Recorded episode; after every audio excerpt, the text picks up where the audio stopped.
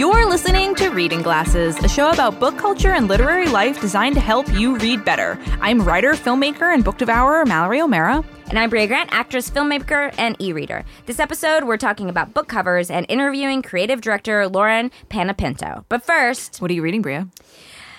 I am reading a book of short stories by Hugh Howey called Machine Learning. Ooh, is that new? It's brand new. It came out like in October, Oh, which wow. the fact that I got it so quickly was very exciting Yeah, for me. who'd, I you, was on the who'd wait. you stab at the library? I was on the wait list before it came out at the library. Nice. I was like, because oh, because this is a new thing with Overdrive. People may have noticed that now you can get put the book on your hold list before the book comes out, which used to you Oh, couldn't Oh, so do. you can pre-hold. you can pre-hold, but it means it is taking up a spot on your precious holds list. You know, because you're only allowed a certain number of those, which is not very many. It's it's. I mean, it's a lot probably for the the library. You know, I don't want to diss the library, but I would love to hold hold a lot more books than I do hold currently that I have on hold.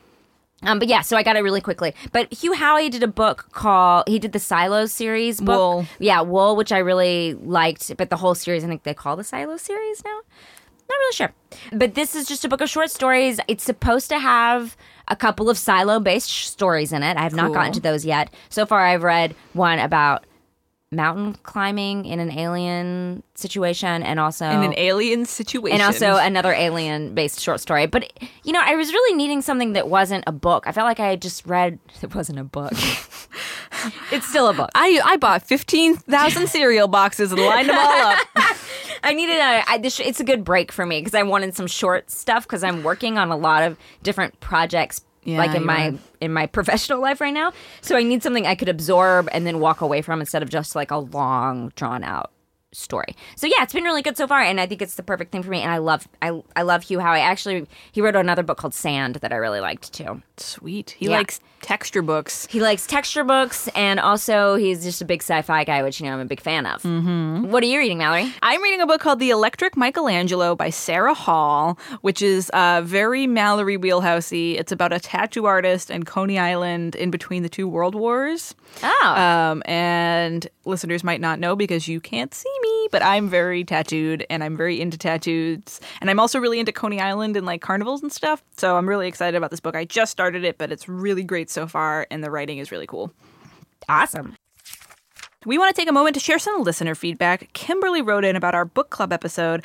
I started a book club with my friends back in 2014, and I'm happy to say it's still going strong. I, Yay. s- I started it by asking on my Facebook feed if anyone would be interested if I set one up. Soon we had a group of about 10 people who met once a month in local cafes, and we each took turns to pick a book. Initially, I was the common denominator in this group of people, some of whom knew each other and some of whom didn't, but everyone got along well and new friendships grew in this group. We always joke that our meetings are half book discussion, half feminist rant. This is partly because we often choose books by female writers who deal with topics relevant to our lives and interests, but also because we have found our book club as a safe space to discuss any experiences or thoughts we may have. We talk about feminism, LGBTQI issues, our bodies, our jobs, our families, current events. We, we provide each other with support and learn from each other. Book club keeps us sane and gives us hope that the world isn't actually the terrible dumpster fire that it seems. Aw, that's such a positive positive thing. Ooh, and we have some hot follow up. Speaking of Brea and library ebooks, Yeah. So Martha wrote back. Martha originally wrote us about the library high five to Martha. because she was in charge of the ebook collection. Let's let's Yes. remember that. She wrote back and said, "Brea, you're not screwing the LAPL. Seriously, keep checking out books. As I mentioned in my letter, I manage the ebook collection for my library, and I have several Breas who use the collection, and I never ever think that their usage is problematic. In fact, it's a good thing because when budget time comes around, I can go to my director and say, Look, I'm getting 40 to 50 title requests each month. The average time on the hold list is 30 days, and circulation is increasing. $1,000 is enough for me to meet the needs of my users, which are clearly demonstrated in the aforementioned statistics. This budget needs to increase.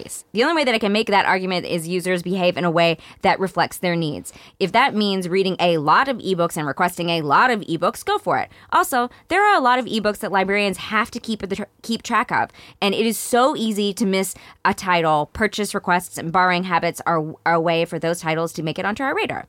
The only caveat I would offer is that if your purchase request gets denied, try to be understanding. It can be really difficult to winnow the purchase list down, and it often comes down to money and demand. Keep borrowing and keep requesting. Also, I have checked out some titles 26 times and don't feel bad about it. You shouldn't either.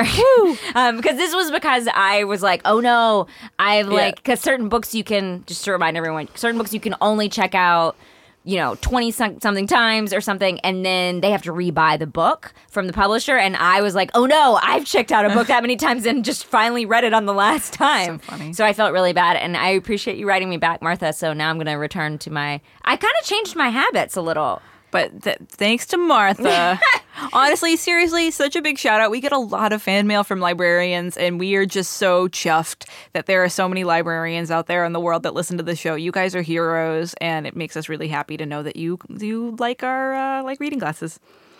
So you can email us at readingglassespodcast at gmail.com. And as always, we want to thank Danielle, who runs our Facebook group, and Chrissy and Rachel, who moderate our Goodreads page. Uh, on the Facebook group, they've been doing this cool day of the week thing, like Find My Book Friday. Um, new what- releases tuesday what are you reading Monday? So it's a really cool way for Reading Glasses fans to interact with each other and hang out. Definitely go over there and check it out. All you have to do is, I mean, you can look at the show notes, but you just have to go to Facebook and search Reading Glasses under groups, and it's the first one that pops up. So before we discuss book covers, we're going to take a quick break.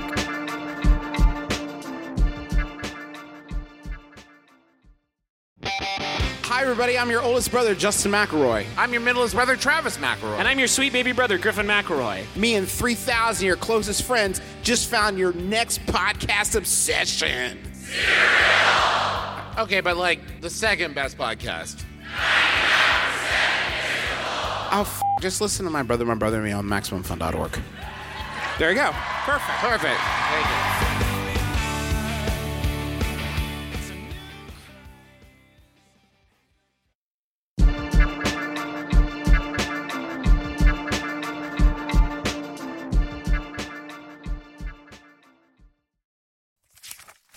Right, this week we're asking a big reader question to judge or not to judge books by their covers. Are you missing out on a great book because you're being choosy about covers? Or are you making a wise assessment? What about e readers or audiobook listeners? So, a little history on book covers. Into the 19th century, there weren't any book covers. Covers of books were just like They're all naked. They're just naked, naked books. sexy books running around, showing what the Lord gave them. The covers of books, they were just like Eden for books. they were just like old dust jackets with advertisements on them. I don't know why I'm saying they're old. I, they were new. They were new at the they were time. not old. They're old now. But they just had what the publisher was selling that wasn't that book. And there's a few exceptions, like Dickens uh, used green jackets and had illustrated characters from his novels. Like he was he was a fancy pants, but everyone else regular boring old dust jackets with nothing fancy. But in the 1920s, because of an economic boom in the United States, they could, more money could be put towards advertising, and book co- covers became a thing. People suddenly started having book covers and artists from art school started doing more commercial art during that time and people actually hired artists to do work so then all of, so all of a sudden you have book covers like designed book covers by artists which is very exciting but even then just like now book covers are mostly decided by a marketing department a few exceptions one notable exception which i thought was hilarious is j.r.r. tolkien designed the cover of the hobbit That's pretty cool. So, Brea, what's your favorite book cover? Have you ever picked up a book because it had a great cover? Yes. I don't have a favorite book cover ever. I really go towards the minimalist ones if I'm picking one up at a store, which it seems random for me because normally I'm like a person who's going to read a book about like fairy tales and it's going to have vines all covered, lettered color covered vines and or vine covered letters, not Letter covered vines. I would is- totally. That's the kind of plant you would grow. Is I- you, you would grow a, a vine. And every morning I would get a basket and, and, and uh, harvest my letters. Cut the letters. That's that's what I want out of my life. Um, but no, I, I was thinking about one I've read recently. I really liked the cover of Miranda July's The First Bad Man. I like that book. I like the book and I like the cover and actually Yeah. owned the physical copy of the book, you know, which is kind of rare for me. Yeah. I bought that one because I love Miranda July and I love that she does always does real simple titles on Yeah, things. it's just black and in white letters. It says "The First mm-hmm. Bad Man" by I Miranda July. That's kind of what I go for is the minimalist covers, which makes no sense considering the books that I actually end up reading. You're, What- you contain multitudes, Brea. you know, I'm a complicated woman. yeah. what about you, Mallory? I do have a favorite book cover, the illustrated version of Neil Gaiman's Stardust, which is my favorite book. Also, quick shout out to Isaac, the one listener who emailed us who got the Mallory quiz right because he knew Neil Gaiman was my favorite author. So go- good for you, Isaac. Oh, I'm- wow. I mailed him a book. You mailed him a book? I mailed him What a book was it? I'm not going to tell you in case he hasn't opened it yet. Oh, I don't want to spoil it for him in case he's a Mallory. I really want him to take a photo of I it, hope though. he I hope he writes back. But the Charles Vess is my favorite illustrator, and he did the cover of it. I've also totally I've picked up books like, because they have great covers. Um, I picked up John Gardner's Grendel because it has a sweet trade paperback cover. It has a monster, a yelling monster on the front, and I love that book.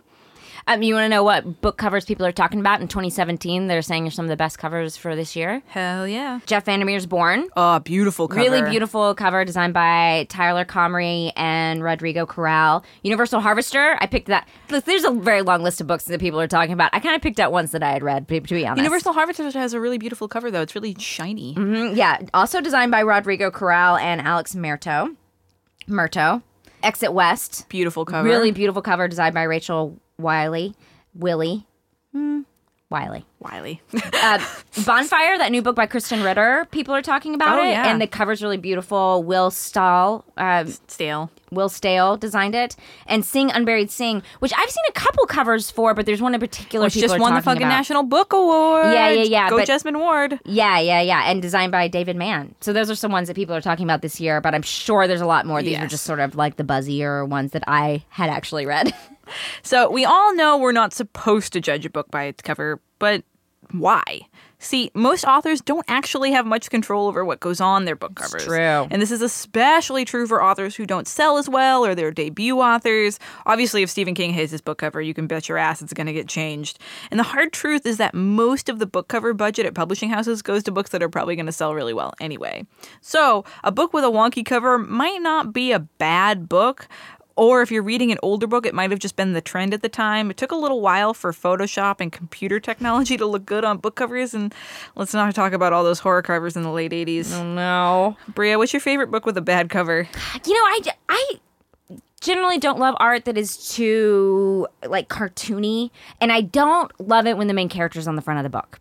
Because the reason I'm reading a book is I want to use my imagination and I want to picture myself as the main character. So I don't want somebody else who doesn't look like me Brea on the just front of that pastes- book. Brea just glues photos of, photos of herself into who it is. every if single it's like a book cover. 70 year old like ship captain. I'm like me, me, me. That's me.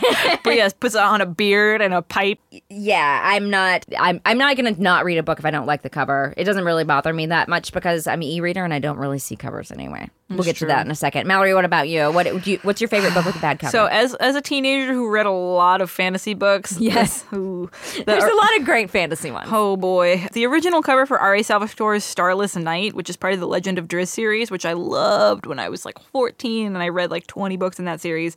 The main character is supposed to be a sexy drow elf, and in this cover, he looks like an old man who sells chamber pots. Oh, no. It's really, really terrible. He's all like, he looks like his face is made out of putty or something. But I still love the book. I still will total again. I'm like you. I'll still totally read the book if the cover's bad, even if I, even though I'm a phys- physical reader. Of like elf occupations, how many? How what percentage do you think their job is just selling chamber pots? You know what? Elves have to poop too. I feel like. Yeah. So like do you think it's a large percentage of the elf population is having to sell chamber pots? Probably not. It depends on how Just big your same, town is. same as, uh, as the people who sell toilets in the human population. yeah, I feel like I don't know. I just don't know how many elf occupations there are. I don't know. I mean, there's like archer, wizard. Great. Uh, like wish granter. I'm uh, thinking of horse different kinds of rider, work. Great, great, great, great. flower smeller. Val, great one. Good one. Good one. Oh, one of them has to make little costumes, little hat, little outfits. Wait, are we talking like Lord of the Rings elves? Or Well, like, there's so many kinds of elves. I know. I was thinking more of like Keebler. I was actually thinking like David the gnome, which is a gnome, not an elf. Oh man, don't let the gnomes know that you're d- confusing them. Okay, so I looked up weird book covers, and I was going to talk about them. This is not a good discussion for a podcast. terrible discussion for a podcast. I started writing them out and I was like, this is boring. This is terribly boring. Although there was one that I just want everyone to go Google when you get a chance called Now That I'm a Ghost, I'm Gay. But that's a whole, that's more of a title. But honestly, the cover is just incredible. But so I have book cover trends for this year. Do you want to hear those? Yes. Minimalist fonts, something I enjoy. Retro designs. Ladies with no faces. like a very like you know like because you know this thing with, with like the girl on the th- something the girl with the thing the girl with the weather and then it's like a lady with no face but like uh words where her face would be like that's a book I, cover w- I want words where my face is. you already have words where your face would be hands that need manicures these like ya books and it's like somebody's hands and the, they've got chipped nail polish like That's oh me. it's so tough yeah and That's then, me. I could be a hand model for one. you really could next job and then in the fantasy world someone riding some sort of beast This is all the things that I want. This, is a great year This is a very me. popular book cover to be like on top of a dragon, on top of some sort of wildebeest, on top of some sort of like The Wildebeest Falcor. Rider by Brea Grant. so remember, sometimes when the paperback version of a book gets released, it'll get a new cover. So if you're book collecting and you don't like the hardcover, just wait for the trade paperback. Oh. Um, Hausfrau by Jill Alexander Essbaum is a great example. The hardcover is like all these like classy flowers. It looks kind of like fancy wallpaper, hmm. and the paperback is unbuttoned cleavage. What do you do if the paperback has come out and you only have can get that one? You go online, you try to buy like a Oh, you of can still buy the hardcover on if you order it online, or you can just special order it. and they don't change the hardcover. No. To No. match the paperback. No, No. there'll So be two c- different ones. Yes. Who makes that decision where they're like, you know what, this book didn't sell enough. Let's put some cleavage on it. Yeah, that's quite literally the conversation Mm, that happened, probably. So, Brea, as an e-reader, how much do book covers factor into your reading life? They don't. Well, actually, that's not true. They do. They do. I'm. I mean, the problem with being an e-reader, sometimes you actually are reading a book and you forget who wrote it and what the name of it is because I'll be like mid-book and I'm like, what am I reading? Because I don't see it. I open up my e-reader and it's already open to the page I was reading Oh, on. interesting, So. I don't. I'm not clicking on a book every single time. And if you're, you know, reading a hard a hard book. Which is just what I call real life book. Hard A, a hard book. the old hard book. the old, ye old hard book. if you're reading a um a physical book, then you know you're opening it every time, so you're seeing the cover. I don't think about that. I do think about it when I'm getting them from the library though, because I do pick out my books ahead of time. It's not like they But just it's, arrive it's there. really small on a little screen. you know, it's not though. It's like you know, it's an inch or two high, so I do see see it, but it really probably doesn't affect me as much as the average reader. Mm. So what about you? Yeah, when I'm book shopping and I shop at used bookstores pretty often, this definitely affects me. Book confession time, guys. I definitely pick the cover I like the most when I have a choice. Sometimes I'll check to see if the British cover is better and get that one if, instead if I really don't like a cover. Um, if, if I'm browsing and I know something about the book or it got recommended to me, the cover won't matter as much because it's not like drawing me in like what the what the book like the title, what I, the fact that I know something about it is what's drawing me in. Right. But even if a book has a bad cover, I'll still read the back and read the first page in a bookstore to f- see if I like it. But I am, I think every, eh, you guys are all fucking liars if you don't see a book cover that you really love and pick a book Mallory up. laying down and telling, calling the whole down. audience liars. Everyone just tuned out. So let's admit, we all we know all this stuff, but we still judge book covers. If you're a physical book reader and you collect books, it's hard not to gravitate towards covers that you think look nice, especially, you know, if you're in a used bookstore and you have your pick of several different versions. But remember that the part of the book that an author controls is the words. So if you hate a book cover, try reading the first page, get it get the audiobook, get an ebook. If you don't really don't like a cover, remember that it's the, that's the part of the book that the author got the least control out of. Yeah. So you know, if the if the title sounds cool, if you've heard something about it, give keep giving it a shot. So send your thoughts on book covers to readingglassespodcast at gmail.com. Uh, before we talk to creative director Lauren Panepinto over at Orbit Books, we're going to take a quick break.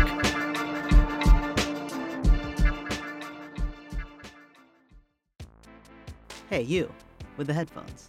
Just between you and me, the Max Fun store just got some of that sweet, sweet new merch in stock. You know, that merch from your favorite Max Fun shows? Could be posters, tote bags, shirts, stickers, patches, aprons. We got it all. Well, we got a lot. Point is, there's some new stuff. Go to maxfunstore.com.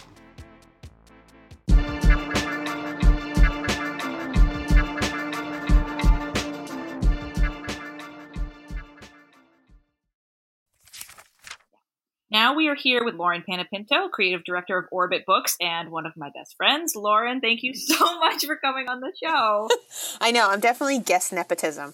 Honest- well, but you also are the creative director for one of the biggest sci-fi fantasy publishers in the country. It's true. It's true. I, I appreciate it, but I still feel a little guilty being like, I just get to talk to I talk to Mallory all the time, and now I'm just going to talk to her, and it's going to be recorded, which means instead of 75% f bomb, it'll just be like 25% f bomb. so, Lauren, what are you reading right now? Um, I am reading a book called Flow by a gentleman whose name I cannot pronounce. Uh, Yeah. Mihaly Csikszentmihalyi. Anyway, he's got a TED Talk. If you just Google Flow and TED, um, it's all about. Uh, I read a lot of. I do a lot of uh, artist community outreach and helping artists uh, with their careers and stuff because I feel like a really big part of being an art director is um, kind of mentoring artists and uh, just building a stronger community, like a bigger, a better community of artists makes for better makes my job easier so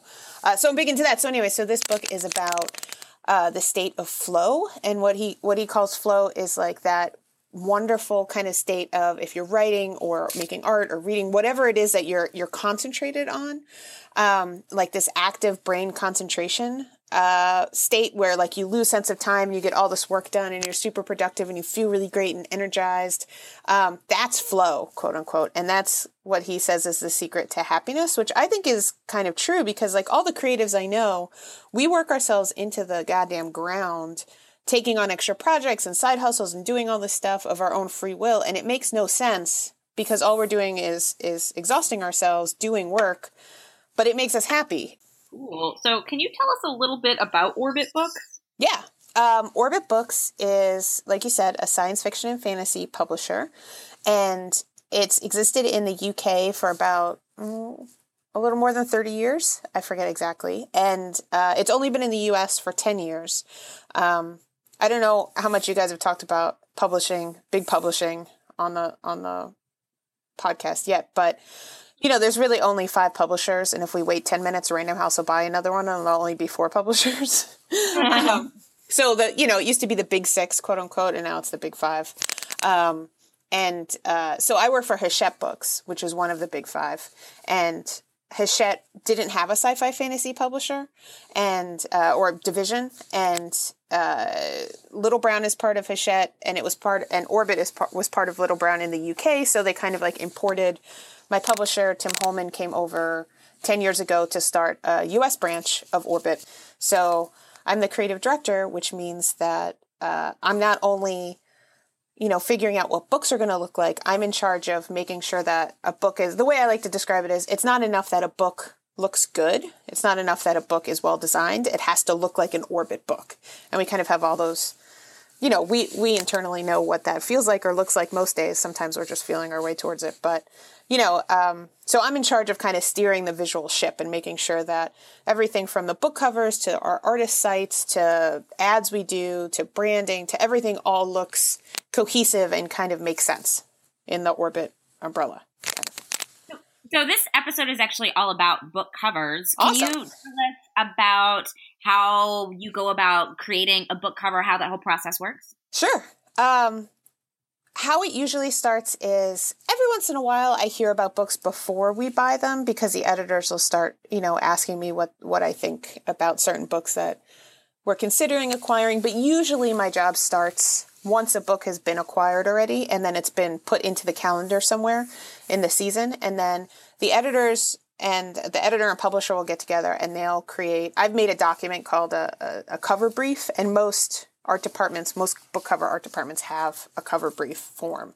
And it kind of helps the editor put down um, a little summary about what the book is about um, some comp titles like what what this book is like. You know if it's an author you know we haven't read the manuscript yet. A lot of times there's there a lot of times there isn't a manuscript. It's just a pitch. Um, so as much as as much as we can get out of the editors about what the target audience is, what the reading experience is like, what the tone is like. Maybe, you know, is this more like a Neil Gaiman or is this more like, you know, a George R. R. Martin or, you know, whatever. Um, and we, we sit down in, I have a cover meeting every week and different stages of covers will be brought into those meetings. So, you know, we could get a couple of cover briefs. Well, you know, for some other books, we'll have thumbnails and artist sketches in. And for some books, we're just finalizing type and things like that. Um, so these cover meetings every week is kind of where we chat about that stuff. So an editor will bring that uh, document filled out into the cover meeting and we'll all kind of look at it and pull up the cover comps and, and talk about it. And I'm kind of running things on my computer on the big screen so we can all kind of like brainstorm and just talking about like what the goals are. You know, target audience has a, a huge um, is a huge uh, deciding factor on like whether we're going to do an illustration or a design, like a type design or a photo shoot or something like that. So I kind of it's my job to really keep on top of trends um, in those kind of subgenres and fan bases and things. And then we talk about you know is this book like who's the target? Is it a unisex target? Is it more guys? Is it more girls? Um, is it you know young people? Is it older people? Um, you know, is it people that play Dungeons and Dragons? Is it people that only read Game of Thrones and aren't geeks? Is it everybody? You know, like we really have those granular conversations. And then I kind of take that away and sit on it and think about it. And I have two designers that work with me. So between the three of us, either, you know, I'm kind of deciding generally, so that's my creative director side. And then I become an art director and says, okay, and I say, okay, for this one book, you know, would it be better to design it in house because it should be like a type cover or not? Or should we hire an illustrator or not? Or something like that. And then once I decide that, then I'll break up the cover. Either I'll be in charge of it or Lisa, my senior designer, will be in charge of it or Crystal, my designer, will be in charge of it. And we'll start, you know, if there's a freelancer, we'll start talking to the illustrator and, and pitch illustrator ideas to, to the editors and then, you know, send them to the author, make sure he likes the illustrator, things like that. She likes the illustrator. Um, and uh, and little by little, then you know we'll hire the illustrator, or we'll just start designing in house, and we just start showing stages of a cover until it just feels right. You know, um, the hardest part of my job is you never know how long how how much work it's going to take to get to a cover. Sometimes, you know, the first the first round of of ideas you have, there's a winner in it, and you just kind of polish it up and it's done, and it could happen in two weeks. And sometimes there are covers that take there i think my record is like a year and a half to do one Oh, cover wow. because it just you know and you're not constantly working on it all the time but i must have gotten up to like 75 or 80 different cover designs like distinct different cover designs until we really hit what you know i mean the publisher is god what he wants at the end of the day you know like we can all we can all have different opinions but he's he's always a, you need somebody to, to to be the boss to be the deciding factor so um I just keep designing stuff until he's happy. So did did ebooks sort of change the way book covers are designed? um, yes and no. It, it wasn't ebooks that changed cover design so much as the fact that people bought things on websites a lot more frequently. Um, so to me, it doesn't really affect my design whether it's an e only or a print and e or something like that. What what it really affected what really affected design was the fact that most people are seeing book covers as that also available strip on Amazon, not in a physical store. You know, like there are there are lots of people that go to physical stores and browse and that's and catching somebody's eye in a sea of books that are life size is totally different than catching their eye in a quarter of an inch high thumbnail.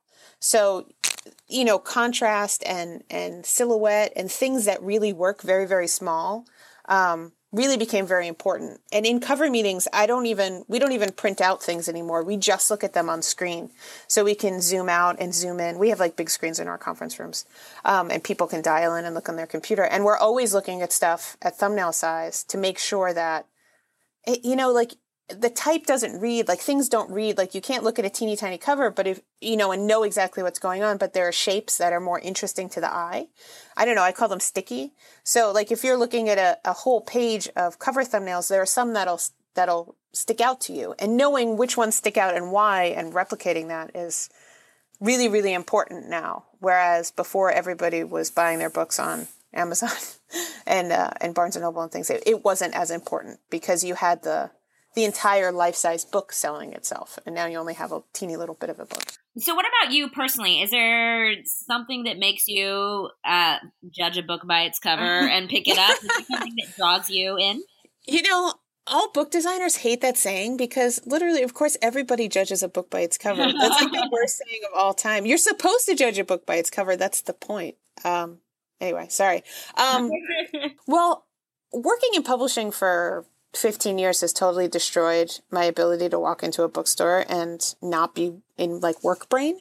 So I I walk into like the main room of a Barnes and Noble and I know by name just by looking at the covers 50% of the people that designed the book because it's so obvious to me even if I had never seen the book cover before, I can be like, "Oh, that's that person," and "Oh, that's that person's design," and "Oh, that's that person's design." So I it- like you it's hard to to to not see that anymore. But I mean, I'm a designer, so really gorgeous type treatments make me jealous. You know, like when you see a book cover and you're like, "Oh God, I wish I did that. That's so fucking clever." Um, you know that that kind of stuff catches my eye. And then also, I'm just a big sci-fi fantasy fan, so the things that work on my fan base work on me. You know, so uh, I tend to like really like nerdy super philosophical sci-fi stuff. So, you know, like Dune and, you know, like that's why I'm good at covers like you know, like Nora Jemisin, I designed her covers. And I pretty much just I love those books so much. I pretty much just designed what I would have wanted to read. You know, like what what I would have wanted to pick up. So, um I don't know. That that uh it, it's hard to really it's it's hard to say one thing. I think I I will say one thing I I shy away from is I really like things to either look like a really great photograph if it's going to be a photograph or a really great illustration if it's going to be an illustration cover. Um, but I don't like that uncanny valley in between where you're kind of, it's kind of like maybe a photograph or maybe an illustration. And it's just kind of, I don't know. It's like Princess Leia at the end of Rogue One. You're like, ah, something's wrong and I don't know what's wrong. Ah. So like, I don't, I don't like that CGI look. Yeah. I'm with you on that. So, Laura, so, I, yeah. I'm very biased when I ask this question because you give me books all the time. But what, what book do you like to gift to people the most? Oh my god, my head just exploded. um, well, if they're if people are sci-fi fans, there are definitely um, there are definitely books that I love from my own house that I will force upon people. Um, especially if they're if they think they're not sci-fi fantasy readers but i know that they would love this like particular book i'm like you're my friend you owe it to me to read this book. And and i'm very rarely wrong but it's not necessarily one book. I think i'm good at matching the book to the person maybe? You know? I don't i mean you're not gonna you're not gonna get me to to verbally play favorites in orbit because i'll get fired. Um, um you have any books coming out soon that you want to that that you designed that you're proud of that you want to plug? Oh, sure. Um, we just did uh, this book. Uh, Mira Grant is one of uh, one of my favorite Orbit authors. Uh, she's also Seanan McGuire. She works. Uh, she writes other series under her given name, Seanan McGuire, but we publish her under the name Mira Grant. And we just did uh, a standalone from her, and it's all about it's this really amazingly creepy, scary take on mermaids that I think is super original and amazing. And uh, it's called Into the Drowning Deep. And I really, it's hard to it's hard to design covers for Mira Grant books because I love them so much. It makes it twice as hard. Um, and this one especially because I love mermaids and I have a lot of people joke that I have mermaid hair and and, and, Mallory and I are, you know, we we have a friend group that like jokingly refers to each other as mermaids. So to have an author that I really want to do a good cover for the book, and then to also have it be a mermaid book, I just my head almost exploded. I almost had to give it to another one of my designers because the pressure was almost too great. But I think it came out. I think it came out good. I really like that one. It's, so. it's a beautiful cover. Thank you, thank you. Um, and then. uh well, uh, Nora Jemisin's third book in her series. Uh, the first one was the the fifth season. The second one was Obelisk Gate, and the third one was the Stone, Stone Sky. And the third one just came out, I think, last month. And those books are are are so amazing, and we're just so proud of her as a as a publishing house. Um, we we published her from from her debut, and she just won the Hugo Award two years in a row, and and that's like fucking unheard of and to be a woman and to be an African American woman and we're just so we're we're so thrilled and proud and I I really like what we did for those covers as well. So I started off the first one and then um, Wendy Chan, who used to work with Orbit and has, has moved on since then, uh, she actually designed the third book. So um, I just think they're I think they're great. So yay! So, so yeah, Lauren, where can we find you online? um, well, I'm in the process of rebuilding my own personal website. I took it down maybe like six or seven years ago because I'm so busy with Orbit. I, it used to be a freelance website, but I can't take freelance because I'm just way too busy with Orbit. But so I'm in the middle of putting that back up, which is more of my writing and things. But um, in the meantime, you can find uh, I have some hand in in in the look of almost everything that Orbit publishes. So orbitbooks.net is the website for that. And then I also write a column about uh, for for illustrators and artists at the blog muddycolors.com. And then uh, I also work with a group of art directors that uh, helps educate artists about things from the art director's point of view at drawnanddrafted.com. Yay. Amazing. Well, thank you for coming on the show. Thanks. Thanks, guys. It was great to be here. Now we're going to solve a bookish problem from one of our listeners. Tom asks, What are things in a book that take you out of your immersion? For me, it's usually typos, bad grammar, or, and this is a mostly case mostly a case in English books, use of bad German. And sometimes there is bad science in a story that will ruin any fun that I normally have. My cousin would always highlight typos with a marker, then she would send the book back to the publisher and ask for a refund because the mistakes ruined the book. I think that may be a bit too drastic, but hey, free books, I guess.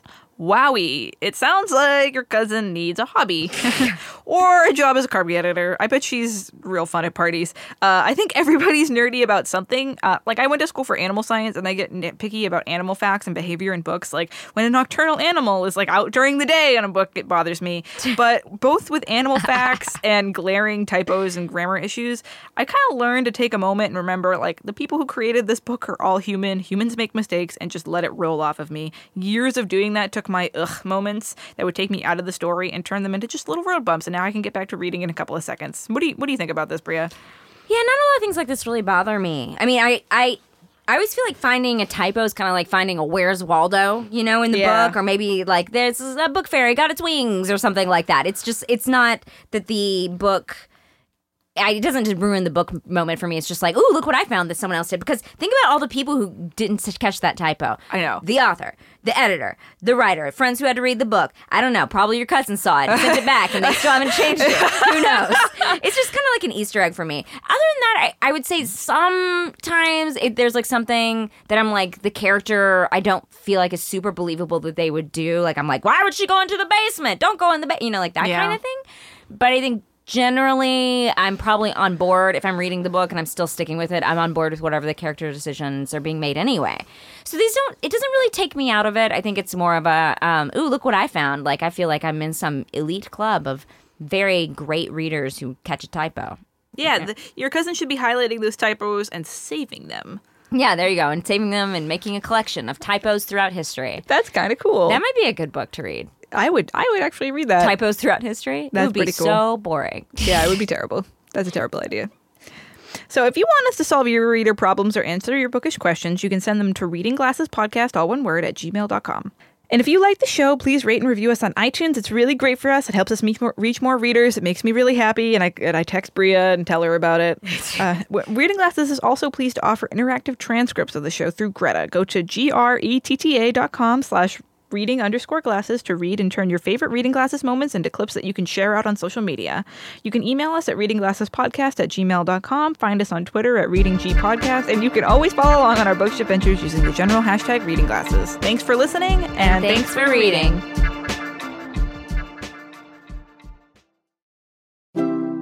MaximumFun.org. Comedy and culture. Artist owned. Listener supported.